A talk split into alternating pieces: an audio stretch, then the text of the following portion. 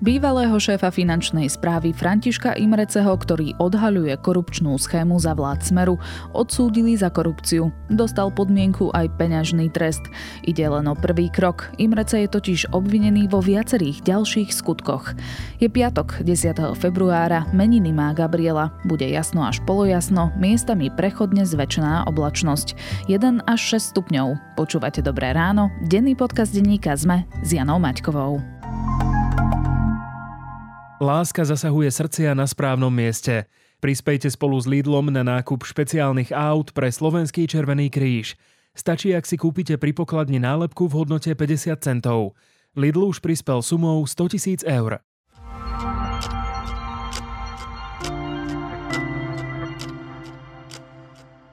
A teraz už krátky prehľad správ.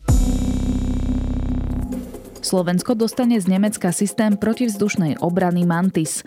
Ten slúži na ochranu pozemných objektov pred účinkami rakiet delostreleckých systémov, mínometov a bezpilotných prostriedkov. Slovensko dostane systémy bezodplatne a natrvalo. Krajský súd v Bratislave oslobodil Martina Macka spod obžaloby v kauze fekálnych útokov. Rozhodnutie súdu je právoplatné. Nebolo preukázané, že Macko skutky skutočne spáchal.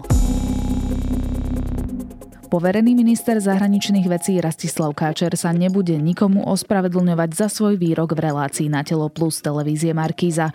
Povedal tam, že keby bol býval Vladimír Putin obsadil Ukrajinu, čelili by sme nárokom Maďarska o časť slovenského územia.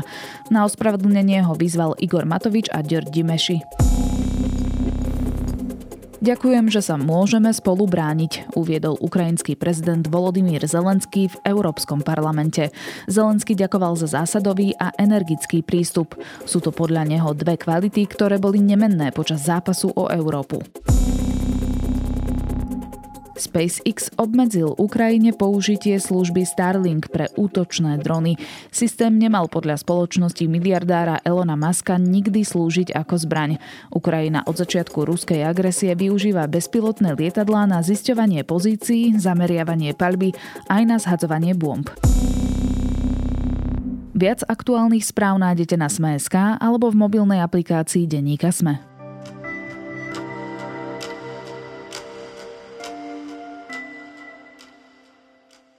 5-ročná podmienka a 200 tisícový finančný trest. Bývalý riaditeľ finančnej správy František Imrece si vypočul prvý rozsudok, ktorý je dohodou o vine a treste.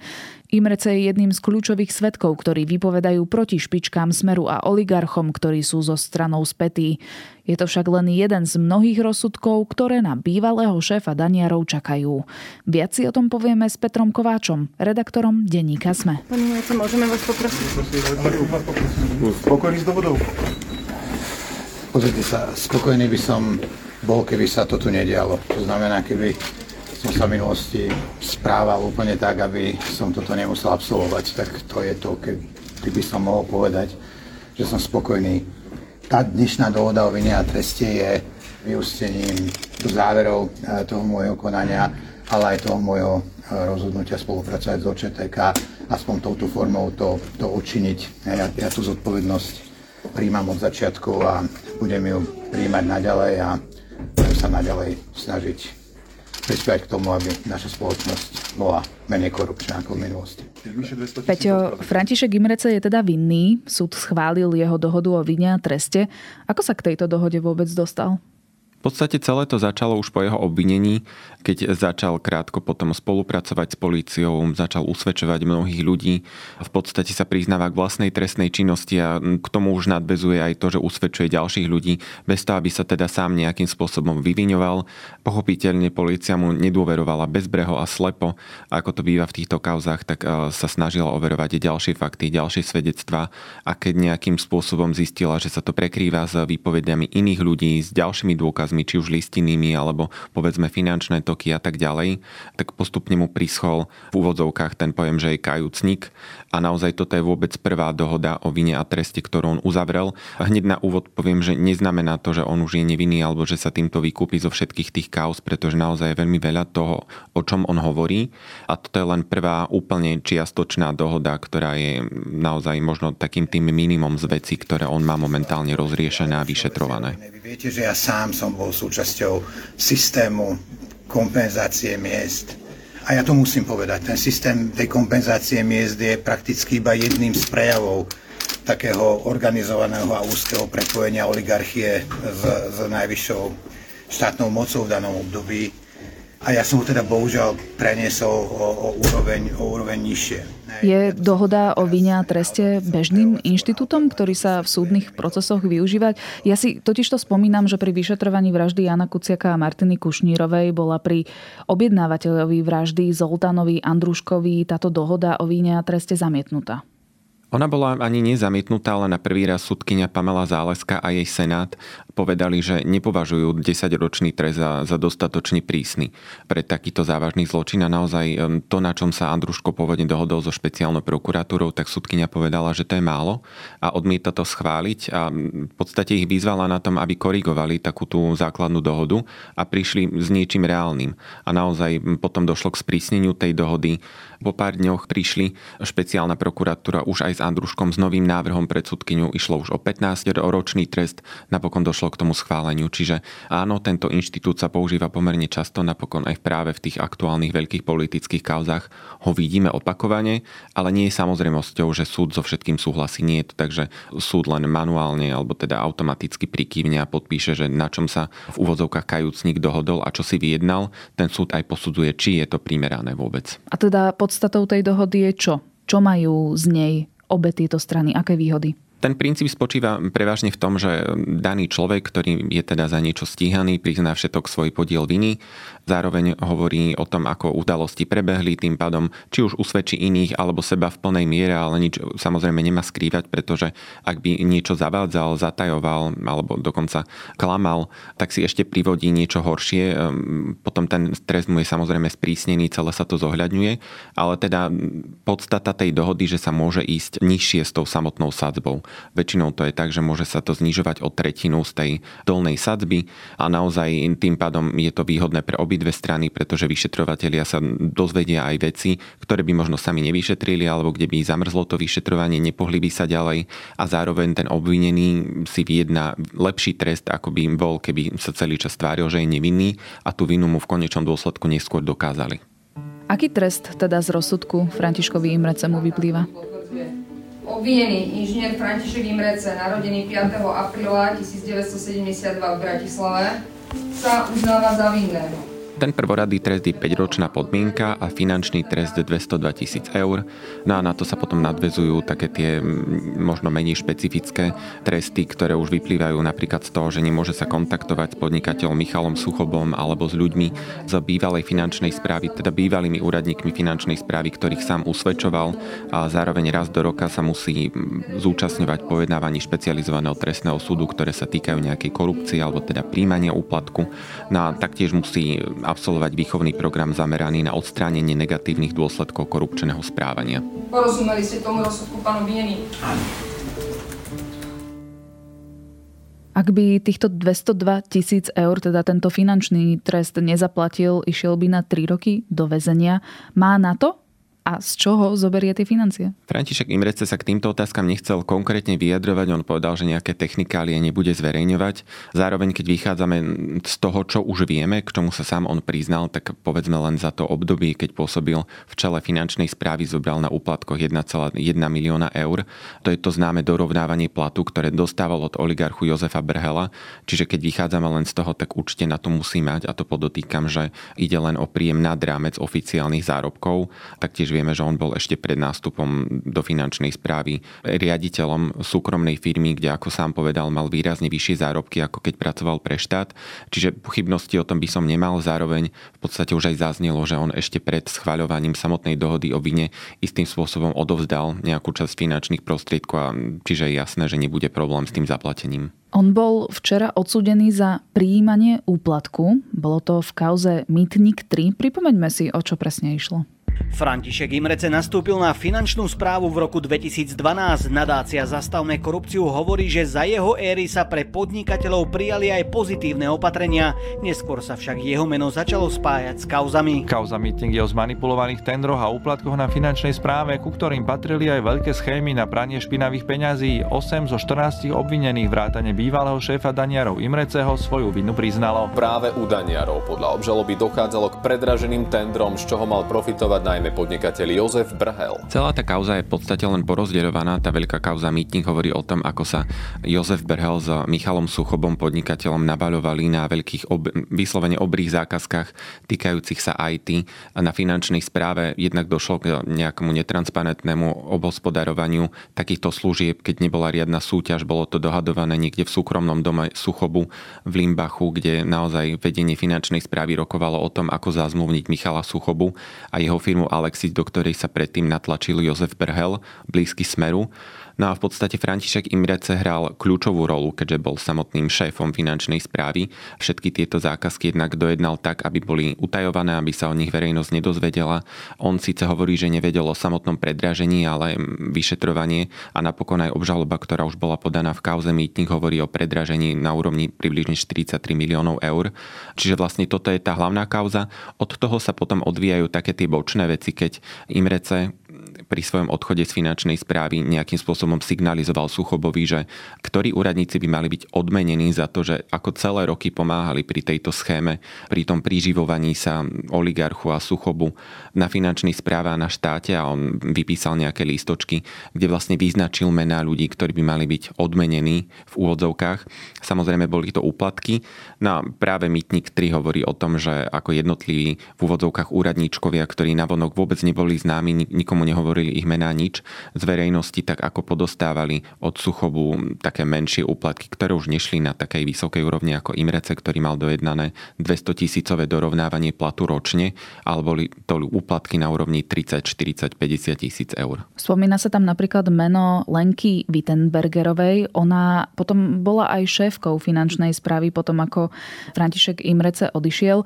Ona sa k prijatiu úplatku priznala. Bol to 50 eh, tisícový balík. Zaujímavosťou je, že práve tento víkend Robert Kaliňák hovoril o tomto 50 tisícovom úplatku ako o adekvátnom dare za roky dobre odvedenej práce. Pani Wittenbergerová si našla 50 tisíc no, keši v taštičke áno, zo šampónmi. Ako poďakovanie a vy hovoríte, za roky práce. A to nebola korupcia. Je to vlastne a čo to bolo? Preto ste zaviedli... A čo vy nachádzate doma v taškách? Preto ste, preto ste zaviedli prikrmovanie preto ste zaviedli prikrmovanie, aby to bol trestný čin. Uplatok však mali dostať aj ďalšie pracovníčky. Tie sú na tom ako? Všetky tieto úradničky boli súdené osobitne, naozaj ako si spomenula Lenka Wittenbergerová, priznala prijatie 50 tisícov eur, dostala to v kozmetickej taštičke, to je presne to, o čom hovorí Robert Kaliňák, že podľa neho nešlo o úplatok. A ak to rozoberieme na drobné, je to vlastne preto, lebo ona naozaj v čase Imreceho, keď on odchádzal z finančnej správy, aj z toho, čo teda ona sama vraví, tak spolupracovala, podielala sa práve na implementovaní tých IT systémov, ktoré zabezpečoval Suchoba, čiže ona im priamo od nej boli závislí, ako rýchlo sa vlastne dajú do praxe tie systémy, ktoré dodávali predražené firmy Brhela a Suchobu. No a vlastne pri odchode Františka Imreceho, keď ona končila ako bežná úradnička v úvodzovkách a nastupovala do čela finančnej správy, tak na základe lístočku, ktorý vypisoval Imrece, jej nejakým spôsobom dorúčili, dokonca priamo Suchoba osobne, v kozmetickej taštičke úplatok 50 tisíc eur. No a vlastne z toho vzniká taká otázka, či to bol úplatok za niečo konkrétne, pretože aj ona sama to prezentuje tak, že bolo to ako keby vďaka za celé tie roky spolupráce. Na no tohto sa chytil Kalinia, ktorý tvrdí, že striktne podľa definície zákona je úplatok nejaké finančné plnenie za konkrétnu vec, tým, že ona to neurobila, že tu máš 50 tisíc eur a zabezpeč mi toto a toto ale teda bolo to ako keby spätne, tak on, on možno tak e, slovíčkarí na tom, že ako je to definované v zákone, ale je to naozaj možno také bizarné, keď sa tvári, že vôbec to nebolo v rámci toho, čo Lenka Wittenbergerová zabezpečovala na finančnej správe a to už v kontexte toho, že ona naozaj po odchode Imreceho sa sama stala šéfkou finančnej správy, čiže od nej boli závislé aj tie ďalšie roky a ďalšie obdobie, či už pre Suchobu alebo samotného Brhela, ktorí teda profitovali z toho, že akým spôsobom ona bude riadiť finančnú správu. Nevieme, čo všetko bolo za tým ďalej. To nebol trestný čin. A čo Chápete? to bolo? Dneska to voláte prikrmovanie. A ona to nedostala za nič, dostala to pri odchode. A za čo sa, prečo urobila dohodu o vine a treste, keď to nebolo Aby mala trestný pokoj čin? od policie, pretože tých ľudí zatvárate, mučíte pána Šeliga. No a potom sme tu mali ďalšie úradníčky nižšie, ktoré teda boli šéfkami sekcií, či už Denisa Židová alebo Kornelia Černá a oni svoju vinu odmietajú. V podstate prvostupňový súd s nimi už bol ukončený, aj boli zatiaľ nepravoplatne odsudené. Bol to vlastne vôbec prvý verdikt, kde sudca posudzoval hodnovernosť výpovedí či už Suchovu alebo Imreceho, ktorí obidvaja sú spolupracujúcimi obvinenými. Sudca Mazuch na špecializovanom súde povedal priamo, že nemá dôvod im neveriť. Ich výpovede sa potvrdzovali. No a vlastne aby sme premostili k tej dohode Imreceho, ktorá bola uzavretá práve tento týždeň, tak táto dohoda sa týka vyslovene len týchto troch vecí, ktoré už boli rozhodnuté. Wittenbergerová, ktorá má dohodu o vine, tá už je pravoplatná a Denisa Židová a Kornelia Černá, ktoré boli odsudené zatiaľ nepravoplatne, ale teda len týchto troch vecí, kde vlastne už Imrece ako keby splnil tú svoju oznamovaciu povinnosť, všetko priznal. Na tie zvyšné kauzy, ktoré sa vyšetrujú, tak tie sú úplne pomimo tejto dohody. Poďme sa pozrieť na tie zvyšné kauzy. Teda o čom okrem kauzy Mýtnik ešte František Imrece vypovedá? Čo sú jeho najdôležitejšie svedectvá? Aby som to možno zjednodušene povedal, to delenie je také umelé, pretože naozaj, ako vidíme, aj ten mýtnik je porozdeľovaný, takže síce ide o dianie na finančnej správe, ale už potom tomu prischli tie prívlastky mýtnik 1, 2, 3. No a týmto spôsobom on vypovedá aj v ďalších veciach, ktoré si v úvodzovkách umelo rozdelila tá polícia na jednotlivé prípady. Keď som sa bavil s advokátom Františka Imrece, on hovorí, že sám teda to neviem takto zľavy ani vyčísliť, pretože je toho naozaj veľa, ale pokojne povedal, že tých vecí je minimálne 10 alebo asi 10 a naozaj ide o také veci, že či už je to príbeh o tom, ako uplácal Miroslav Výboch Petra Pellegriniho, šefa hlasu, usvedčuje Roberta Kaliňáka z toho, akým spôsobom mu vybavoval to dorovnávanie platu od spomínaného Brhela blízkemu smeru, pretože práve Kaliňák ho mal vlastne ako keby naviesť na takýto spôsob neštandardného odmeňovania. Taktiež usvedčuje nitrianského oligarchu Norberta Bodora alebo Roberta Fica. Tých výpovedí je naozaj pomerne veľa. Niektoré veci už sú v štádiu, že, že tam bolo začaté stíhanie aj obvinenie konkrétnych osôb. Niektoré sú ešte stále v štádiu vyšetrovania samotného. No a taktiež sa líši aj to postavenie samotného Imreceho. V niektorých veciach má pozastavené obvinenie, v niektorých je aj on sám stíhaný, osobitne vyčlenený a tak ďalej. Čiže vlastne až časom budeme vidieť, ako sa pohnú tie jednotlivé kauzy. Vieme, že minimálne teda, alebo približne tých 10 vecí je ešte takých, do ktorých on vypovedá. Čiže ten jeho aktuálny trest ešte nie je definitívny. Môže byť odsúdený ešte v ďalších týchto kauzách, procesoch? Určite áno, toto je naozaj skôr taká okrajová časť toho, čo ho ešte zrejme čaká. Prečo sa Imrece rozhodol s vyšetrovateľmi spolupracovať? V tej kolúznej väzbe, ja som tam bol pol roka. Pol, pol roka, to je relatívne dlhé obdobie, tak v tej kolúznej väzbe máte naozaj dostatok času pouvažovať nad tým, že kam ste to dopracovali, čo ste a čo chcete byť. A ešte raz, za akými hodnotami chcete stáť. A aká odpovedia? Odpoveď je veľmi jednoduchá. Ja som presvedčený, že pokiaľ by som tú realitu naďalej popieral, tak mi to nič dobré v živote neprinesie. Ale mnohí ju popierajú. Naďalej. Mnohí ju popierajú a je to ich rozhodnutia, sú to ich hodnoty a ich postoj k životu. Toto je také o tom, že či mu veríme v plnej miere alebo, alebo nie, pretože naozaj dlhé mesiace počúvame o tom, aké motívy majú spolupracujúci obvinení, ak na to ideme vyslovene racionálne. Samozrejme, že si chcú zabezpečiť nižšie tresty. Na druhej strane, veď ten zákon je práve tak nastavený, že posúďme ich na niečo menej prísne, ak nám pomáhajú odhaľovať ďalších ľudí, na ktorých by sme bez nich neprišli. No a môžeme to brať čisto takto racionálne, pragmaticky. Na druhej strane sám Imrece hovorí aj po tomto rozhodnutí, že v ňom nastal nejaký zlom keď si sadol na postel a keď už videl všetky tie stíhania, tak si povedal, že naozaj... Vo väzbe. Vo väzbe. Keď si sadol teda a povedal si, že on bol to súčasťou niečoho tak obludného, že teda už nevládze nejakým spôsobom to tajiť a, a ďalej sa tváriť, že nič sa nedialo a chce sa z toho nie že vyviniť, ale v podstate vyrozprávať a povedať, že ako, ako čo fungovalo, keď už sa vyšetruje, nech sa vyšetrí poriadne. No a toto je tá jeho verzia, keď vlastne vraví, že on nie je spokojný ani s touto dohodou, on tvrdí, že by bol spokojný, ak by k tomu vôbec nedošlo hovorí, že naozaj to nie je nejaká jedna jednotlivosť, ktorá sa udiala a bohužiaľ nemala sa stať. On hovorí, že on bol súčasťou veľkého systému korupčného, ktorý sa tu dial za bývalých vlád. No a naozaj toto je to jeho vysvetlenie takých tých vnútorných pohnútok, že chce ako keby odčiniť to, čo sa tu dialo. Robert Fico aj Robert Kaliňák hovoria o tom, že Františka Imreceho vo väzbe týrali a preto vlastne začal vypovedať, že ani pomaly chudák nevie, o čom rozpráva. No chudák Imrece, čo má robiť? Však tam na neho tlačia, dávajú mu všetko možné podpisovať. Úplne živo si viem predstaviť tie výsluchy, ktoré voči nemu absolvujú. Že je to všetko politická objednávka voči ním. Úloha je spraviť smer zločineckú skupinu a tak úplne zničiť opozíciu. No mne sa nezdá, že by Imrece za ten rok a pol spolupráce nejako menil svoje výpovede, svoje stanoviská a dokonca aj zapadajú do kontextu iných výpovedí iných ľudí. Toto je bohužiaľ to, čo sa objavuje pomerne pravidelne na tlačovkách, predovšetkým Smeru. Ak teda sa na to pozrieme z nadľadu, samozrejme, že, že Smer politicky sa snaží spochybniť problémy, do ktorých sa aj on sám dostal, pretože sú to nominanti práve tejto strany. Napokon aj Brhel, o ktorom je celá kauza Mýtnik, je považovaný za jedného z veľkých donorov a, a ľudí spriaznených e, Smeru. Videli sme, že Robert Kaliňák už ani nepopiera stretnutia s Brhelom o tom, akým spôsobom jednak konala strana Smer, alebo aj on on konkrétne na ministerstve vnútra, na ktorom pôsobil. No a teda Smer sa snaží spochybňovať samých e, kajúcnikov, hovorí o tom, že boli k tomu dotlačení, že boli múčení vo väzbe a tak ďalej.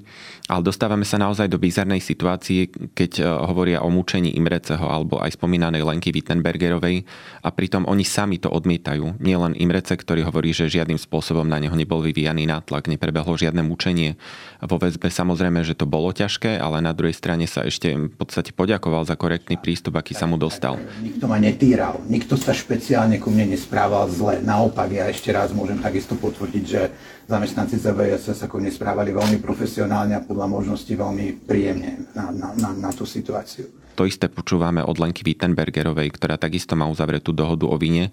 Hovorí, že odmieta akýkoľvek nátlak, všetko robila vlastne z dobrej vôle, z toho, že chcela spolupracovať. Napriek tomu teda Smer živí túto teóriu, dokonca aj Marian Kučerka, ktorý je stíhaný v kauze očistec, tak pôvodne teda jeho manželka písala listy, ktoré Smer vyťahoval na tlačovkách, kde hovorila o nejakom nátlaku zo strany prokurátorov. Kučerka sa neskôr ospravedlnil, čiže v podstate ani jeden jediný prípad nepreukázal, že by to bolo tak, ako sa to snažia prezentovať opoziční politici. Asi je to pre veľa ľudí nepríjemné, čo počúvajú zo svedectiev Františka Imreceho. Pred eh, mesiacmi zdá sa mi, že na konci novembra mu našli sledovacie zariadenie na jeho aute. Ako po 14. obsadili policajti a pyrotechnici športový areál na ulici Kýry Skladovskej. Pod jedným zo zaparkovaných aut malo byť totiž nalepené podozrivé zariadenie. Pyrotechnik zo spodku auta odstránil predmet, ktorý by mohol byť lokalizačným zariadením. Podľa našich informácií mohol vážiť až okolo 1 kg. Ešte raz musím zopakovať, je to pre mňa extrémne stresujúce zároveň a verím, že pochopíte, že sa k tomu nebudem bližšie vyjadrovať teraz. Má zabezpečenú nejakú ochranu? Toto je vec, ktorá sa oficiálne samozrejme nekomentuje, pretože on je v pomerne nepríjemnej situácii, keď on usvedčuje nielen bývalých politikov, vysokých štátnych funkcionárov, ale v podstate aj bývalých kamarátov, pretože na tých súdoch odznieva to, ako mal blízko či už k Robertovi Kaliňákovi alebo k ďalším. Naozaj to bolo zo skupenie, ktoré fungovalo nielen na uplatkárskom, ale v podstate aj priateľskom vzťahu. No a naozaj on, on si našiel takéto sledovacie zariadenie, bolo to dokonca pár dní pred tým, ako na súde odznela tá jeho výpoveď v kauze Mýtnik, kde medzi obžalovanými aj Jozef Brhel. A naozaj to bola asi taká tá najväčšia výzva, aspoň zatiaľ, ktorá ho čakala na súdoch. Smeru veľmi, veľmi záleží na tejto kauze, sám tam nasadil svoj v podstate skoro celý právny tím na Imrece evidentne je v obavách, pretože toto zariadenie ho samozrejme pár dní pre tak dôležitou kauzou vystrašilo. Celou záležitosťou sa začala zaoberať polícia. Tá momentálne vedie aj trestné stíhanie pre vyhrážanie, pre nasledovanie. Na druhej strane ešte nenašla konkrétneho páchateľa. Čo bolo potvrdené zatiaľ je, že to zariadenie, ktoré bolo pripojené zo spodu auta, tak vysielalo GPS signál, to znamená, že teda slúžilo na sledovanie Imreceho a toho, kde sa nachádza. Malo zahraničnú SIM kartu a zatiaľ vlastne stále nevieme viac. Čo najbližšie Františka Imreceho čaká? Môžeme ho očakávať eh, na ďalších pojednávaniach, kde bude chodiť vypovedať v pozícii svetka podstate ťažko predikovať, že čo bude prvé, pretože spomínaná kauza očistec, do ktorej on taktiež vypoveda, tak tá je momentálne pozastavená pre rôzne námietky zo strany obvinených, obžalovaných. Takýmto spôsobom sa komplikujú aj ďalšie kauzy, keď spomeniem aj spomínaného výboha. Ten je v podstate niekoľko mesiacov, už to bude myslím, že aj vyše rok, na úteku, skrýva sa pred spravodlivosťou napriek tomu, že obžaloba už bola podaná a takýmto spôsobom sa komplikujú aj ďalšie kauzy, ale teda určite sa skôr či neskôr neskôr ešte stretneme s Imrecom v pozícii svetka, keď bude vypovedať. V Mytníkovi, o ktorom sa bavíme, tam už jeho výpoveď zaznela. No a predbežne možno čakať aj to, že keď teda postupne sa podozvedáme tie závery iných kauz, či už odsudzujúce alebo oslobodujúce verdikty, tak prokuratúra sa bude musieť vysporiadať aj s tým podielom viny, ktorý na seba zobral samotný Imrece. Čiže buď to budú ďalšie dohody o vine, prípadne pôjde pred súd a sám dostane nejaký trest, ktorý súd uzná za vhodné pôjde za mreže? Ťažko povedať. Evidentne v týchto bočných kauzách si súd v podstate postačuje s vysokým finančným trestom a podmienkou a k tomu ešte možno poviem toľko, že aj tých 202 tisíc eur, ktoré dostal, to je vôbec historicky najvyšší finančný trest, aký, aký bol udelený u nás. Čiže súd neberie na ľahkú váhu ani takýto trest. E, či to bude stačiť ďalej len formou finančného trestu a podmienkou, to nevieme. Možno čakať e, povedzme aj niekoľko mesačný alebo krátší nepodmienečný trest, ale to už by sme naozaj špekulovali, pretože my vlastne nevieme, za čo sa on vôbec ešte dostane pred súd. Toľko Peter Kováč, redaktor domácej redakcie Denníka Sme.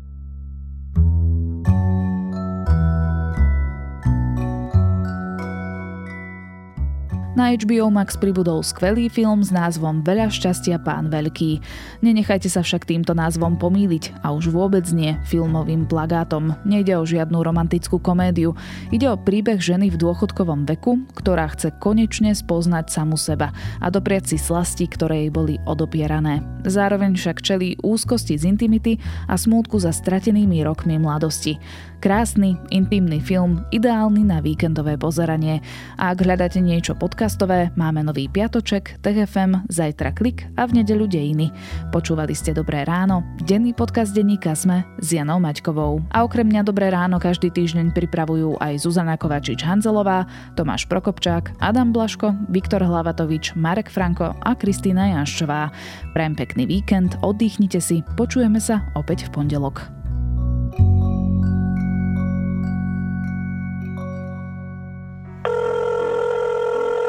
Dobrý deň. Dobrý deň, tu je Adam Blaško, ja moderujem satirický podcast Piatoček. Máte na chvíľku čas? Akože absolútne vôbec, hej.